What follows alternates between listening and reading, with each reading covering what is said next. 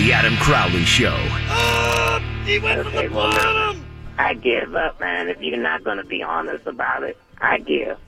John, Thanks my nipple looks on. like my nipple looks like my cat, like a like my cat's nipple. Adam Crowley on ESPN Pittsburgh. A lot of Pens talk today on the show, to be sure, but now we take a break and we go to another sport where there's ice and, well, less contact, at least I think. We'll have to ask our next guest about that. John Shuster, the skip of the United States gold medal winning curling team, joins me now on the Crowley Show. Uh, John, first of all, congratulations for your achievement. And I, I got to say, uh, watching all the Olympic athletes, I think your excitement was, to me, the excitement that seemed the most genuine. Not to say that every other athlete wasn't excited, but you could really see it on your face. Uh, yeah, I'm. Uh, I'm not known for being able to hide my emotions very well. So, uh, Yeah, disappointment, was, uh, obviously, at was an incredible times. week, yeah.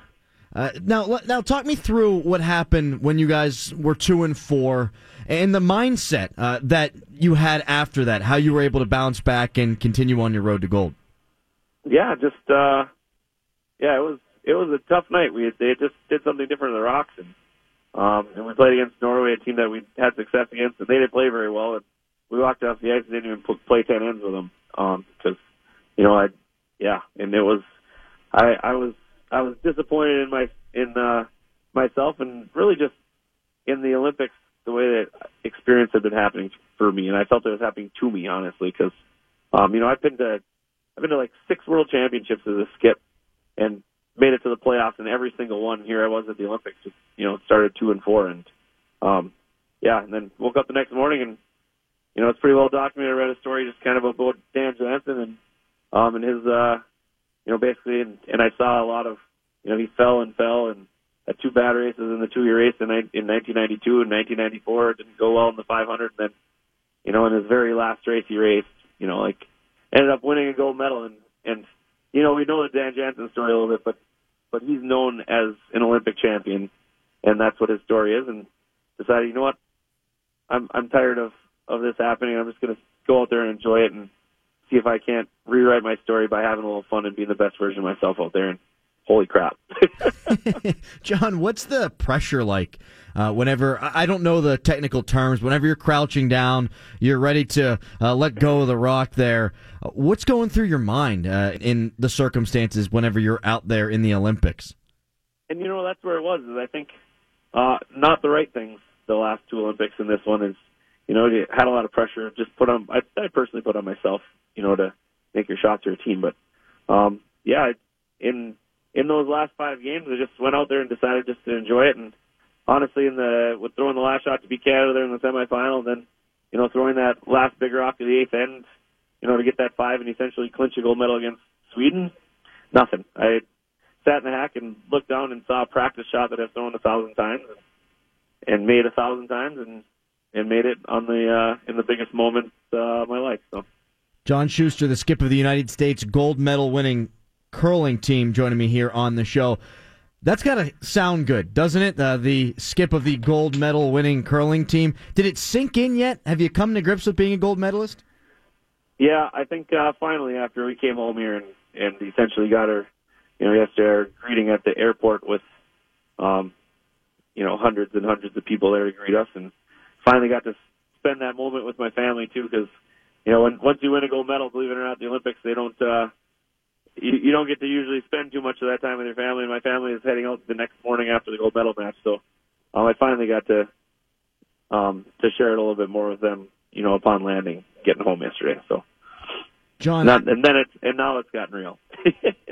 Uh, after what could be characterized as difficulty, certainly in 2010, 2014, what was the process like to get to Pyeongchang in 2018? Well, I mean, it was the same Olympic trials we had played in before. You had, you had to, you know, make it to the final trials process, which um, essentially was the exact same as, as it was in 2014. But, um, you know, after 2014 ended, they decided to kind of rewrite how they're going to do the national team and, you know, pick their own teams. And, and yeah, it's well documented that our team didn't, uh, the players on my team didn't get picked to be part of that national team. And, um, you know, I was upset because I felt like I was helping shape the program in the, my conversations I had with our director. And, and then to have the coaches decide that you know they didn't want me in the program, and that and I read it in a press release that said that we've uh, selected the curlers that gave us the best chance of international curling excellence, and I decided that that wasn't uh, the case, and and I was going to go and put in the same work that those guys were putting in, and and show them it wasn't the case. And uh, after the first year, um, they had another combine the next year, and um, and we made we didn't really give them a choice but to but to select our team based on that, and uh, yeah, and and honestly, to their credit too, um, to USA Curling's credit is, um, you know, we were never treated like like we weren't part of the program, and um, and we definitely were were supported, and were able to do what we did because of you know that support. So. Obviously, there's going to be a bond with you and your teammates forever, given what you guys have accomplished. But how good of friends are you with Tyler George and uh, John Landsteiner and uh, Matt Hamilton, the guys, uh, Hamilton with the great mustache that I'm sure you've been asked about a thousand times? No, we're uh, you know we're we we are very good friends, and um, you know it's we're all we're all very different personality wise, but uh, but yeah, we we enjoy our, our time spent together, and you know it's it's we were together from February 1st all the way through February 25th, and we played that game on February 24th. So it was our 24th day in a row together, and uh, you got to be pretty good friends to be able to No spend that much that amount of time together and uh, and still be where we were and ready to do what we did. Now, how much do you put in uh, at the? Do you call it the rink or on the ice? What do you say? I mean, what's what's the verbiage here? Whatever whatever you want to use at the rink on the ice, yeah. Um, How much time you Yeah, spend? no, it's the. So what I do is on days where we don't, where we're not competing, which isn't that often in the wintertime, but um, you know, I I spend uh, I spend about an hour a day out on the ice only because you know it's, I put a lot of quality into the each shot that I throw in practice. It's like going to the driving range, honestly, for probably like a PGA pro. Um, but our but in the other in the other hand, our our team plays you know between 15 and 20 events a year, so we I think on average in a year we play about 130 games together. So a lot of our training on the ice is is actually playing in games and uh, playing around Canada and the rest of the world. So, um, yeah, in, in that aspect, we spend, you know, and that's two out of three weekends that run from at least Thursday through Sunday. So, Speaking of Canada, when you guys beat Canada, did that give you the confidence that you needed to continue that run, uh, knowing that if you could beat them, maybe you could beat anybody? yeah, well, we actually had a winning record against almost every single team in that tournament over the last year and a half. So, um, we had confidence before we even got there that we uh, that we could beat anybody. But um, coming out and beating Canada and doing it in the fashion we did, I think gave us a lot of confidence that that we could do that against every you know anybody. It's uh, it definitely was the the way we did it. And then we came and did this exact same thing against Switzerland, who you know was uh, had just won a Grand Slam, like one of our biggest tournaments, you know that we play in on the on the tour. So um, yeah, it's and and yeah, in that gold medal game against Sweden, yeah, fine, they're the number one ranked team in the world, but uh, in the last the last seven times we played those guys, including these two times at the Olympics, we're six and one against them. So um, it wasn't all that much of a surprise that uh, we were, we were very happy to be playing in that game against that team. So at the end against Sweden, uh, they did not concede. So you guys kind of had, what, about 20, 25 minutes where you could just savor the fact that you were going to be gold medalists. Yes, uh, you guys knew at that moment that you were going to win. That that is correct. So it uh, it, it was. I mean, obviously we we said that we had to make sure we focused and not, you know, do something silly and give up three points there in the uh, in that uh, in that ninth end. But but yeah, and and it really was a lot of fun to to look around and savor those last uh, 20 minutes out there on the ice with those three guys. What was the celebration like after? You spent, as you said, 24 straight days with those guys. Were you popping bottles? What was going on? no. Uh, yeah, no. You know what we did is we we sat in the room and um, yeah, we had and, and and had a couple drinks, but obviously we were getting run, we were run down with with how much we were being run around. But uh, but we definitely spent it, spent time together and and you know talking about talking about the journey and really taking it in on that on that on a deeper level. So uh, that was that was really nice to be able to do with those guys. Last few things for John Shuster, the skip of the United States gold medal winning curling team. Uh, John, how much did you get to hang out with any of the other athletes that were around? Because I think we've all got this grandiose view of the Olympics and how everyone in the village is hanging out with one another, but I would imagine that you guys were pretty darn focused on your craft the whole time. You are, but at the same point, like you know, we're all in the same building, and we have a you know an athlete service area where you know a common area where where we see each other, and and dining halls and that kind of stuff. And you know, being my fourth Olympics and a lot of multiple time athletes there, we did get to spend, uh, you know, I mean, be, between the hockey teams and because they're in our in our same village and the speed skaters, you know, a fair amount of time figure skaters. Um, we got to know a few of them very very well and had a good time with them. And actually, heading to closing ceremonies, they NBC interviewed uh, us and uh, us and Lindsey Vonn before the thing, and they wanted to make sure that we got there in a timely fashion. So we get to spend, uh, you know, a, a 25 minute car ride in a in a van with, with Lindsey, and uh, she's originally from Minnesota, like we are, and um, and had a great time. And uh, you know, and I think I think honestly, we could say we we became friends. You know, to the point where you know she said after, let's make sure we stay in contact, and uh, yeah, so um, and had a great time. So you you do you do hang out with the other athletes and uh, in Team USA. It is just one big team. Uh, John, we talked about this a lot on the show last week. Well, maybe not a lot. That's probably blowing it up too much. But they really give out a whole bunch of condoms uh, in the Olympic Village, John. Uh, you know, no. uh, I, I, we, everybody, and that's funny. It's kind of talking around the village, but uh, that everyone wants to know where these where these hundreds of thousands of them are. But uh, and then someone went and got them from like the clinic that's there in, in the village to prove that you can get them. But they're it's not like there's a box in every corner and every entrance to uh, to the dorms or anything like that.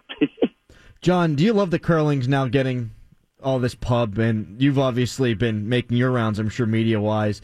Uh, do you like the fact that the sport itself is getting talked about as much as it is right now? One hundred percent. You know, and it's because you know curlers are a, are a, you know they're special people, and it's not. Um, it, it has a curling has a funny way of attracting the best people to it, uh, as far as the sport goes. So, I mean, every curling club in the country, including, um, you know, where you, where you guys are at, you got a a curling club and it's an arena club, but uh, but some great great people um, in every single curling club, and um, yeah, it's an awesome sport that is really deeply rooted in, in camaraderie and friendship. So, um, it uh, I, I I would challenge your listeners to uh, go out and find find your closest club and go out and give it a try because um, it, it is a great sport with some great people. Last couple of things here for John Shuster, the skip of the gold medal winning United States curling team. How's this going to change your life? Uh, endorsements coming calling? Well, we'll find out. Uh, there's been some a ton of different people contacting us. And I, I'll tell you what, I need to get an agent. I don't have one yet, but I'll be getting one in the next week. But uh, we'll see what happens. We're just going to enjoy the ride while it's happening, though. Do you guys ever get your actual gold medals, or do you still have the ladies' medals? No, it, that that was corrected about as fast as we walked off the ice. We felt pretty bad even letting anybody know because, uh, yeah, the Koreans are a very proud people, and um, and it was uh, obviously a uh, of all very simple mistake, and it, it's one. It was three little letters that were wrong on there. It wasn't a big deal. So. John, really appreciate the time, man. Congratulations and continued success. Thank you so much. All right, thank you. John Shuster, the skip of the United States curling team, which won gold, and I watched every freaking second of it, including the gold medal match, as I was half asleep, maybe half drunk, because I was off all last week, in case you hadn't heard. Coming up next, Penguins got a big one tonight. Daniel Brassard playing for the first time for Pittsburgh. And of course, the Devils, they're much improved. They got Patrick Maroon, and of course, they got Grabner, a guy Penguins fans wanted. So you get to see Grabner and Brassard all on the ice at the same time. Josh Yohe discusses next. It's the Crowley Show. Sally Wiggin likes him, and so should you. Adam, I think I think having millennials on the radio is awesome. I don't hate you. God. Adam Crowley. My dogs listen to you when I walk out the door. On ESPN Pittsburgh.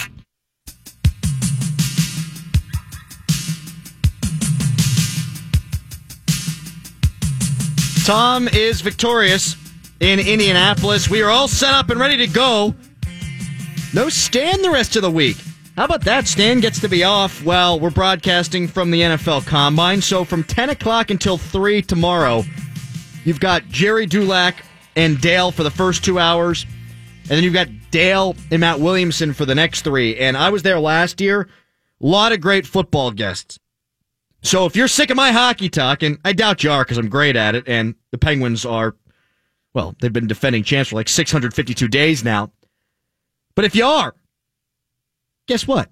All football, five hours each of the next three days. So make sure you tune in on ESPN Pittsburgh from 10 until 3. Uh, I'll still be here from four o'clock until seven, talking puck, and maybe we'll talk to some of the guys if any of them wants to talk after they've already talked for five hours.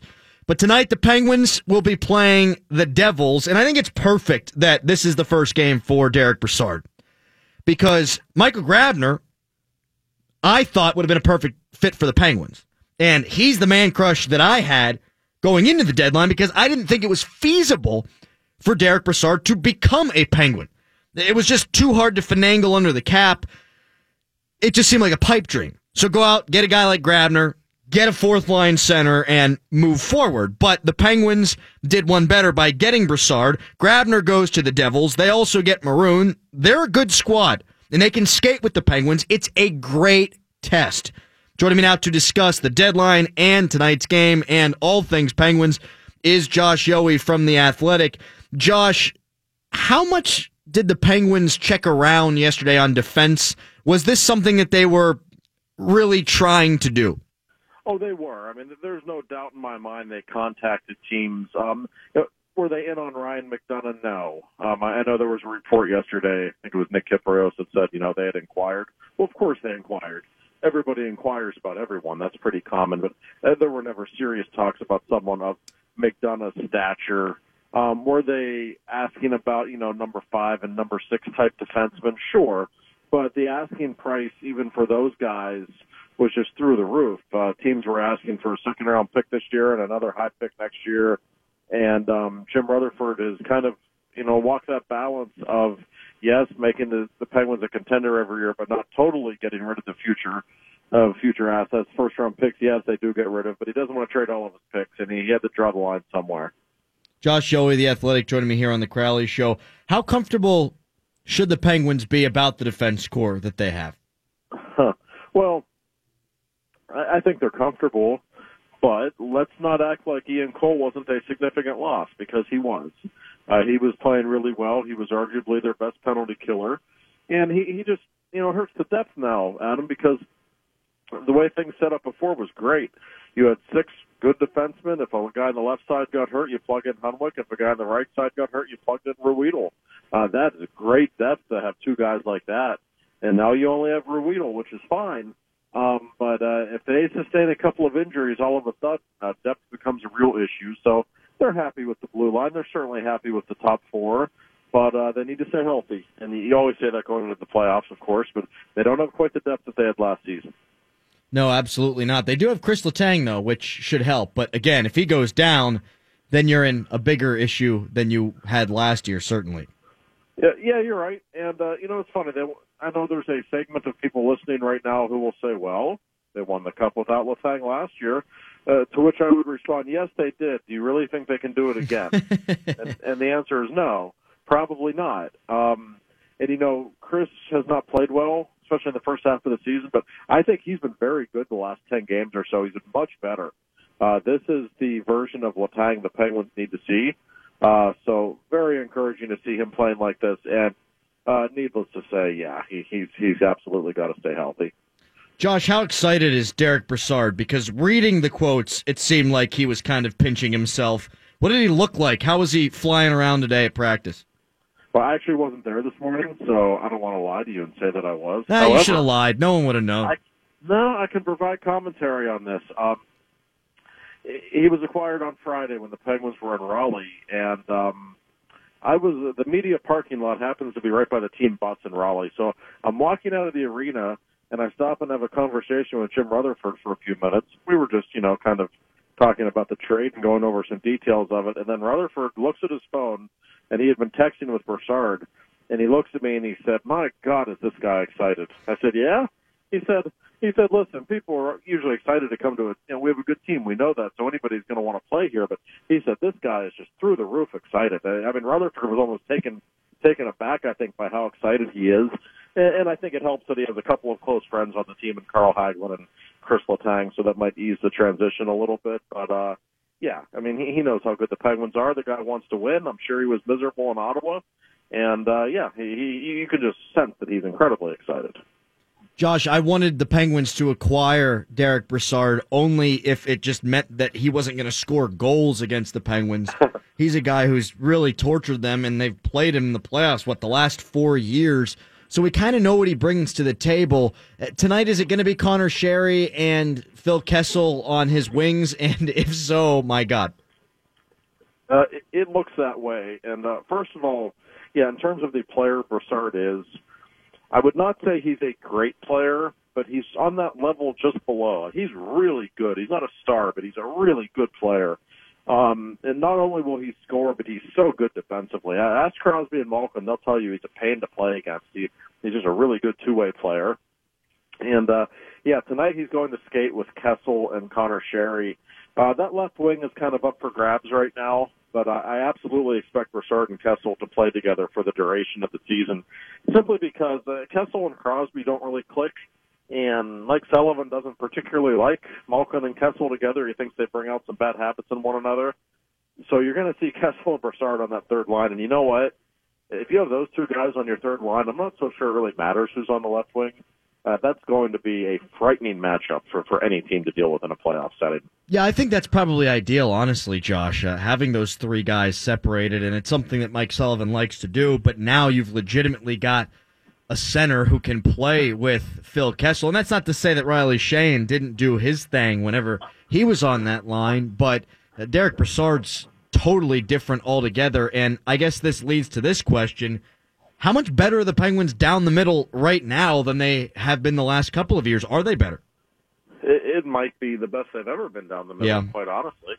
Um, you know, I would go back to the Jordan Staal years when you had Crosby, Malkin, Staal, the matchup nightmare that they were. Um, Brassard is not quite the defensive shutdown player that Staal was, but he's more gifted offensively, frankly.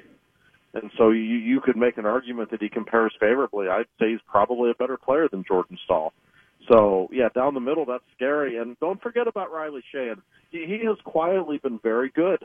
Um, you know, he's good defensively. He's good on faceoffs. A good penalty killer, and he's found some scoring touch lately. And, and his numbers will probably decline because he's not going to have much in the way of line mates now in terms of offensive scoring touch.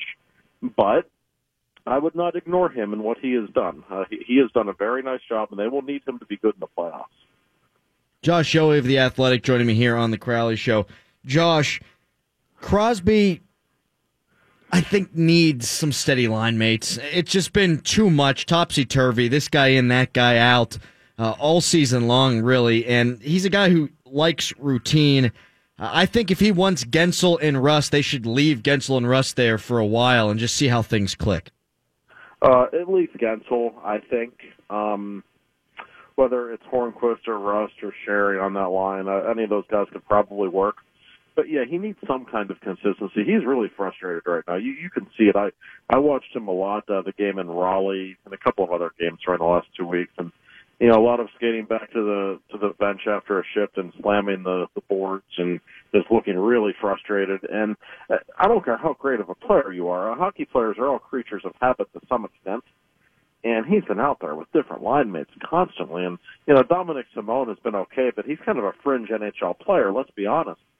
And, and I think the Penguins are in love with the idea of having that depth throughout the lineup and having all the star power on the second and third lines. And I get it; it makes sense. Because Crosby's line is always at least you know going to get you a tie, if nothing worse, because he's on the ice. But it's still Sidney Crosby. Um, you're still probably not totally utilizing what he brings if you don't have someone out there with him who can score. So Jake Guentzel is a guy he has chemistry with, uh, a good natural goal scorer. I think it only makes sense uh, for the balance of all the lines for Guentzel to be there, and I, you're going to see that tonight, and I think you'll see that for the duration. I almost wouldn't mind if it was Guentzel. I think you're right. He's the guy who's got a stick. If they did put Sheary up there, maybe his best with Sidney Crosby. Maybe that's the only way you can really find a spot for him. And then maybe Bryan Rust trickles all the way down to the fourth line. That might be ideal. Uh, well, yeah. I mean, I I I actually have an article. I think that's going to come up tomorrow. Now, just uh, kind of breaking down the roster and all of Mike Sullivan's uh, possibilities now. And I suggested that were I the head coach, happy birthday to Coach Sully, by the way, who turned the big five zero today. Um, if I were the head coach, I probably would go back with the Sid and the kids line with Crosby and Guentzel and Sheary. Uh, partially because Conor Sheary has only really been a consistent producer in this league when he's playing with Crosby. So, you know, maybe you kind of, you know, frown on that, but you know what? Do do what works then. If he's going to score with him, if he's going to play well with him, then do it. And you're right, it makes the rest of your lineup that much better. You know, there is an avenue they can take where Bryan Rust is on the fourth line. I don't know that I would suggest that uh, just because I, I think he's a really good player. You might want him on the ice more. But if you have Riley Sheahan and, and Bryan Rust on your fourth line, which is a possibility, uh, good luck matching that kind of depth when you have Richard and Kessel on your third line. That's why every team in the league is afraid to play them in the playoffs because I don't care if you're Tampa or whoever, nobody has that kind of depth up front. No way. Josh Yohe of The Athletic joining me here on the Crowley Show. Let's talk a little bit about Tampa. If they yeah. did not get JT Miller and Ryan McDonagh, would you think that the Penguins are head and shoulders better than them? And now that they've gotten them, how do you view the Lightning? Uh, yeah, this changes things certainly, and the fact that they got Miller in the trade is a big deal. He's a really good player, and he is now going to be surrounded by a caliber of forwards in which he's not used to. Uh, you know, the Rangers were not that good up front. Tampa obviously is. Um, yeah, before that trade, I would have told you the Penguins were without question the favorite in the East. Um, McDonagh, I don't think McDonagh's a star. I think he's a little overrated, but he is a very good defenseman. I'm not taking anything away from him. He's obviously, at worst, a very good top four defenseman. So you add that, you add Miller. Yeah, on paper, Tampa is certainly every bit as good as the Penguins. Uh, I think they are the two best teams in the East. Uh, if I had to bet today, I would say that will be your Eastern Conference final. Um, regarding the matchup between the two, um, it's dead even. I will say the Penguins are always very comfortable playing against that team, though.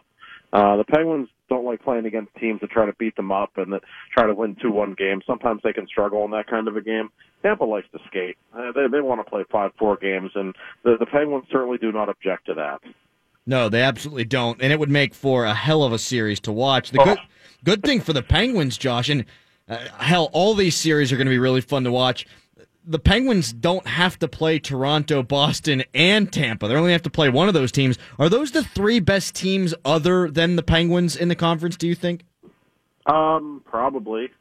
Um, I would, I would say Pittsburgh and Tampa are the two best in my opinion, and I'd probably put Boston next, and then Washington and Toronto. I think somewhere right behind. Um, you know, the Penguins and Capitals are still on a collision course in the second round. With all due respect to what the Flyers are doing, which is incredible, I certainly didn't see it coming. I, I still expect Pittsburgh and Washington to meet, but but yeah, you're right. It's the opposite of last year when you know people forget the Penguins had to go through Columbus and Washington, uh, two of the three best teams in the league, just to get to the conference final.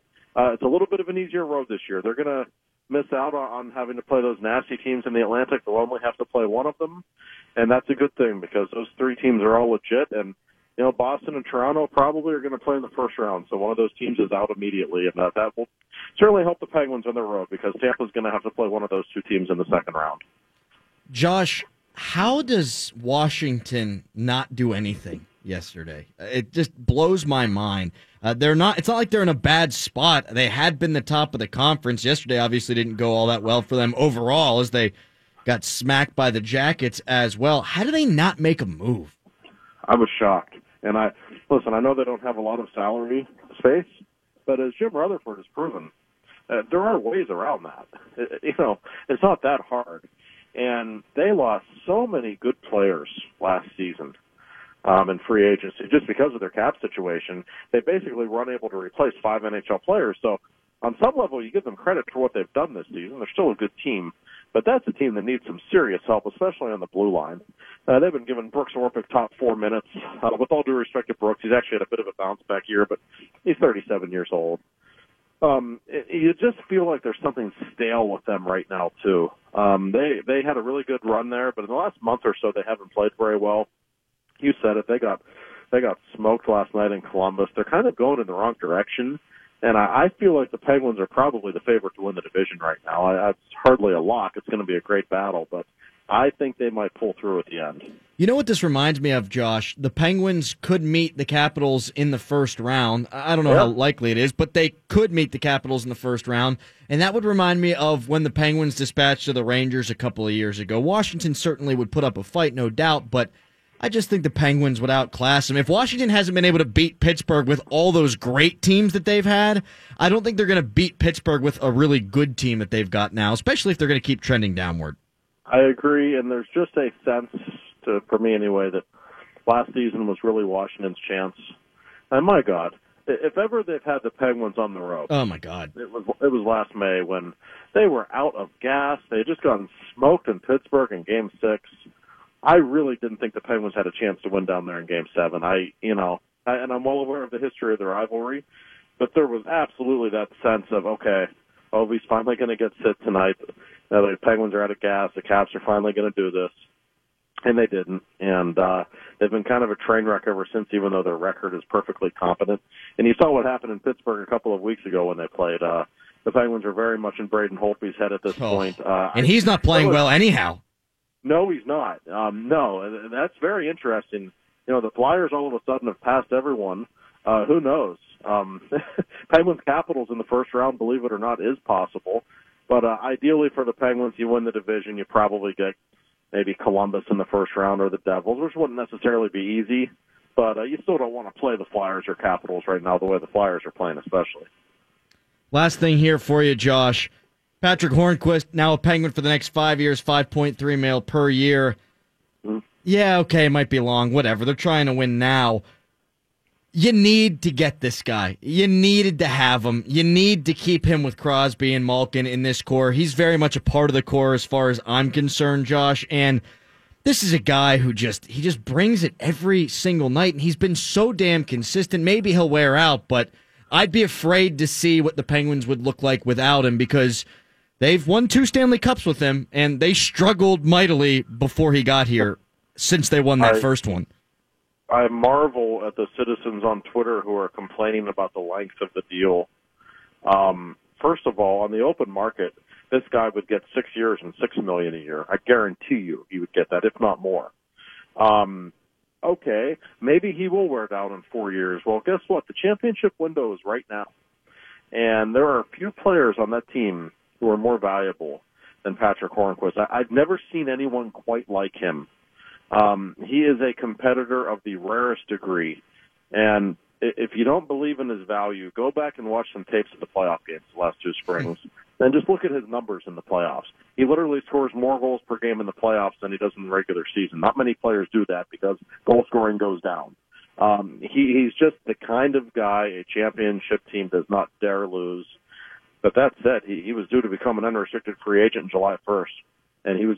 Trust me, he could have made a ton of money. Oh my so god. I, I give Hornqvist and Jim Rutherford a lot of credit for getting that done. That you know, it would have been easy for Hornqvist to say, you know what, I'm going to field some calls on July 1st and just see what I can get.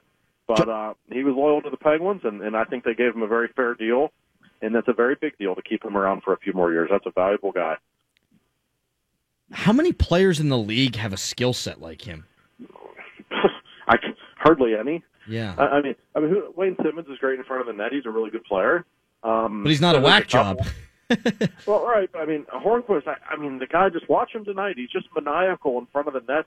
And my favorite thing about him, when you watch him play, watch on the power play. How many 50-50 puck battles he wins in Yeah. the corners? It, it's uh, nobody talks about it. It's unbelievable the, the ability he has to keep the play alive on the power play. He does it every single night. Really good stuff, man. Thank you so much for the time. All right, buddy. Guys, guess what? Guess what? Snowflakes. Tom Kuhnhackl's back tonight, baby. Woo! Okay, I know that's not why you're watching the Penguins game.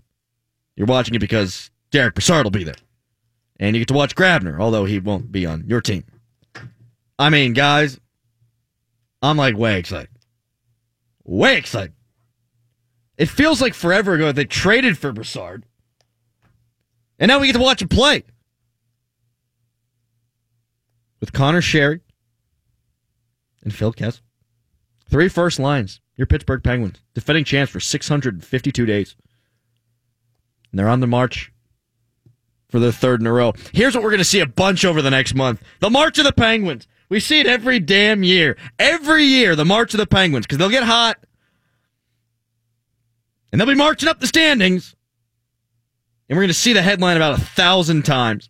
Coming up next, the hottest take of the day. It relates to the NCAA, and I got an NFL note that I think Steelers fans aren't going to want to hear. It's the Crowley Show.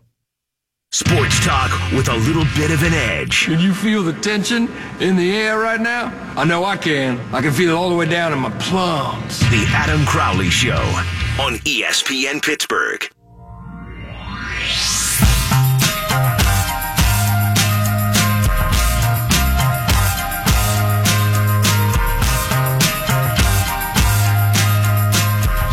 Adam Gretz, who writes for NBC Sports, check him out on Twitter at Gretz. He wrote a story about Jim Rutherford and everything that he's done since he's become a general manager of the Pittsburgh Penguins. He's made 28 trades. 28. And I'll expand more on this tomorrow, but it just dawned on me how willing he is to admit when he's failed and how that can really help you in any business. But my God, it has helped the Penguins tremendously become the franchise that they are now. Just to name a few, David Perron comes in. The Penguins trade a first round pick for him, and he doesn't work out. So he gets flipped for Carl Hagelin. A lot of times in sports or in life, when somebody has an idea, and they think it's going to work, even if it doesn't work, they're going to stick with it to see if it finally works because they want to be proven correct. Jim Rutherford says, We'll give you about 100 games. If it doesn't work out, your ass is gone. Think about Mike Johnston coming in as head coach. 110 games he coached the Pittsburgh Penguins. 110. One of the shortest tenures in Pittsburgh Penguins history for a head coach. And he got canned. Mike Sullivan comes in as the replacement.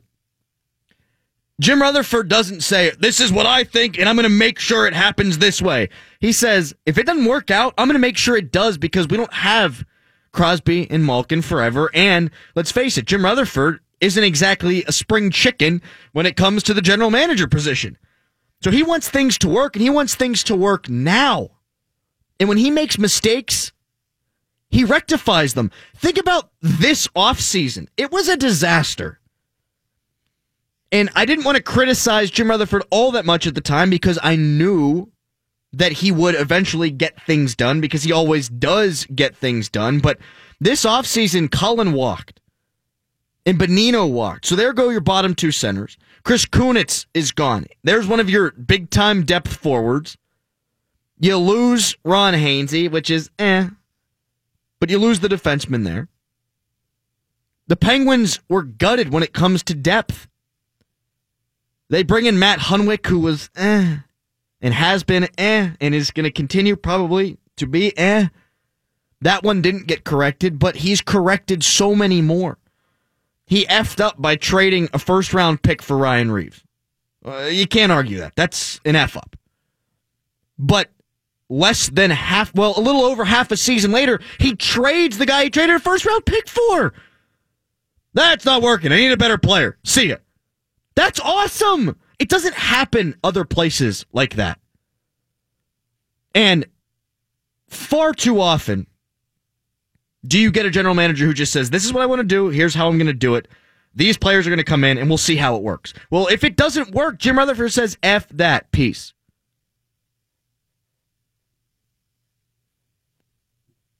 That's awesome. That's humility. And that's knowing that to be good at your job, you have to have some pliability. You have to listen to what other people say. You have to use your eyes, and you can't stick with what you think. You can't entrench yourself in a position. My God, Jim Rutherford can save this country.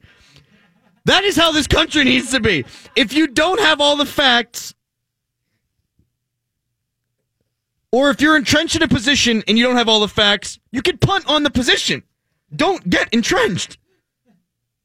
Jim Rutherford's like, this David Braun guy, he's going to lead us to the Stanley Cup. Well, okay, he's kind of a fragile little bitch. Let's trade him for Hagelin. That's worked out nice. He's not afraid to correct his mistakes, and that's one of the reasons why, maybe the biggest reason why the Penguins are where they are right now. He's also not afraid to take chances. Justin Schultz was the worst defenseman in the league. He was 10th in the Norris Trophy voting last year. Jamie Oleksiak was one of the worst defensemen in the league, and he's played very well for the Penguins. Smart guy, that GMJR. A lot of people weren't happy with that decision when they made it, when they hired him in place of Ray Shero. Jim's old. He doesn't get it. And at the time, I sat there and I said, I'd rather have a general manager who's done it before do it and not waste the time teaching someone how to be GM when you've got Sidney Crosby and Evgeny Malkin. And it's all worked out.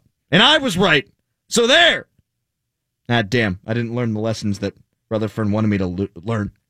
It's time for the hottest take of the day. Ready, Joe?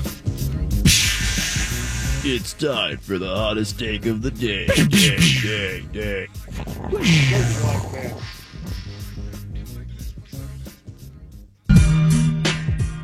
The NCAA is corrupt, but it's always been corrupt. For far too long, athletes have been making millions of dollars for people who weren't actually playing the games.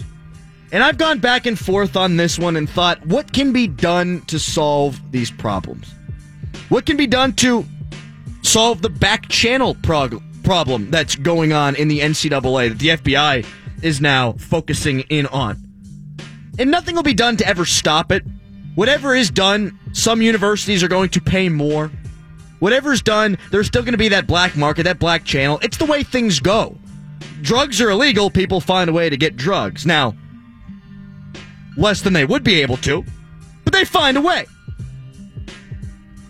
Here's one way that you can try to fix it.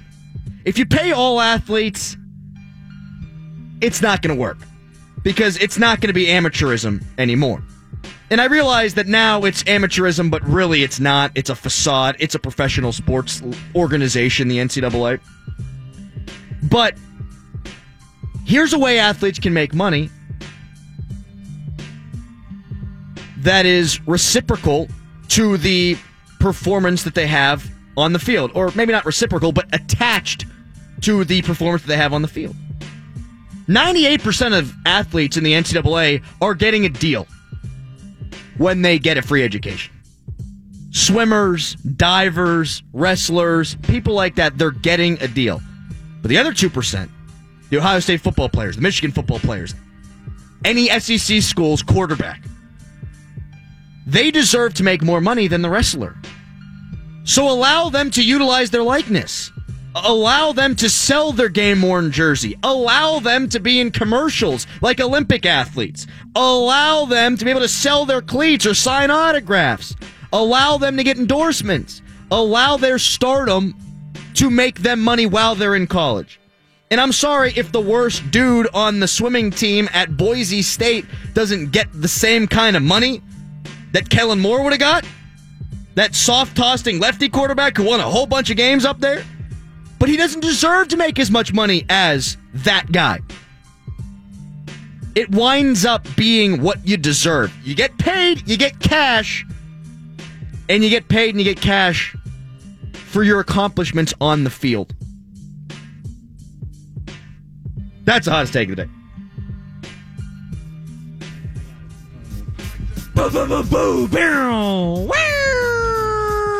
That was the hottest take of the day. Day, day, day. Running out of time here. It's been a fun show today. I, I don't feel like I was really back yesterday. I kind of just meandered around talking about hockey, didn't have my energy. I always feel like Monday shows are my worst anyhow, but I had been off for nine days, and all I had done is smack nails with a hammer and put up drywall and all that fun crap. So I didn't have it. Today's been a great show, and we wrap things up with other crap. Woo! Other crap. A lot of people are making fun of the fact that the Jacksonville Jags signed Blake Bortles to a long term contract. And okay, I get it. He's not great, but it's actually bad news for the Pittsburgh Steelers. We'll get into this again more in depth tomorrow, but the Jags were good with Bortles. Their defense is good. This now takes them out of the conversation for getting a good quarterback, which means another good quarterback's likely going to enter the AFC, meaning the AFC gets deeper. If Blake Bortles remains with the Jags, and he will remain with the Jags, then that means a guy like Kirk Cousins can come in and play for the Broncos. And that makes the Broncos a legitimate contender. You add a good team to the AFC. If Kirk Cousins had gone to Jacksonville, Jacksonville was already good. They'd be better, but a good team would have stayed a good team. So I think the Blake Bortles move is one that hurts the Pittsburgh Steelers in the long run because it adds a good team to the AFC. An AFC that's already going to have the great quarterback coming back to Houston, Andrew Luck going back to Indianapolis, and now Patrick Mahomes taking over for the check down Charlie, Alex Smith. Tonight, Pens and Devs. I'm fired up, baby. It's Brassard Day. We break it down tomorrow on the show. Peace.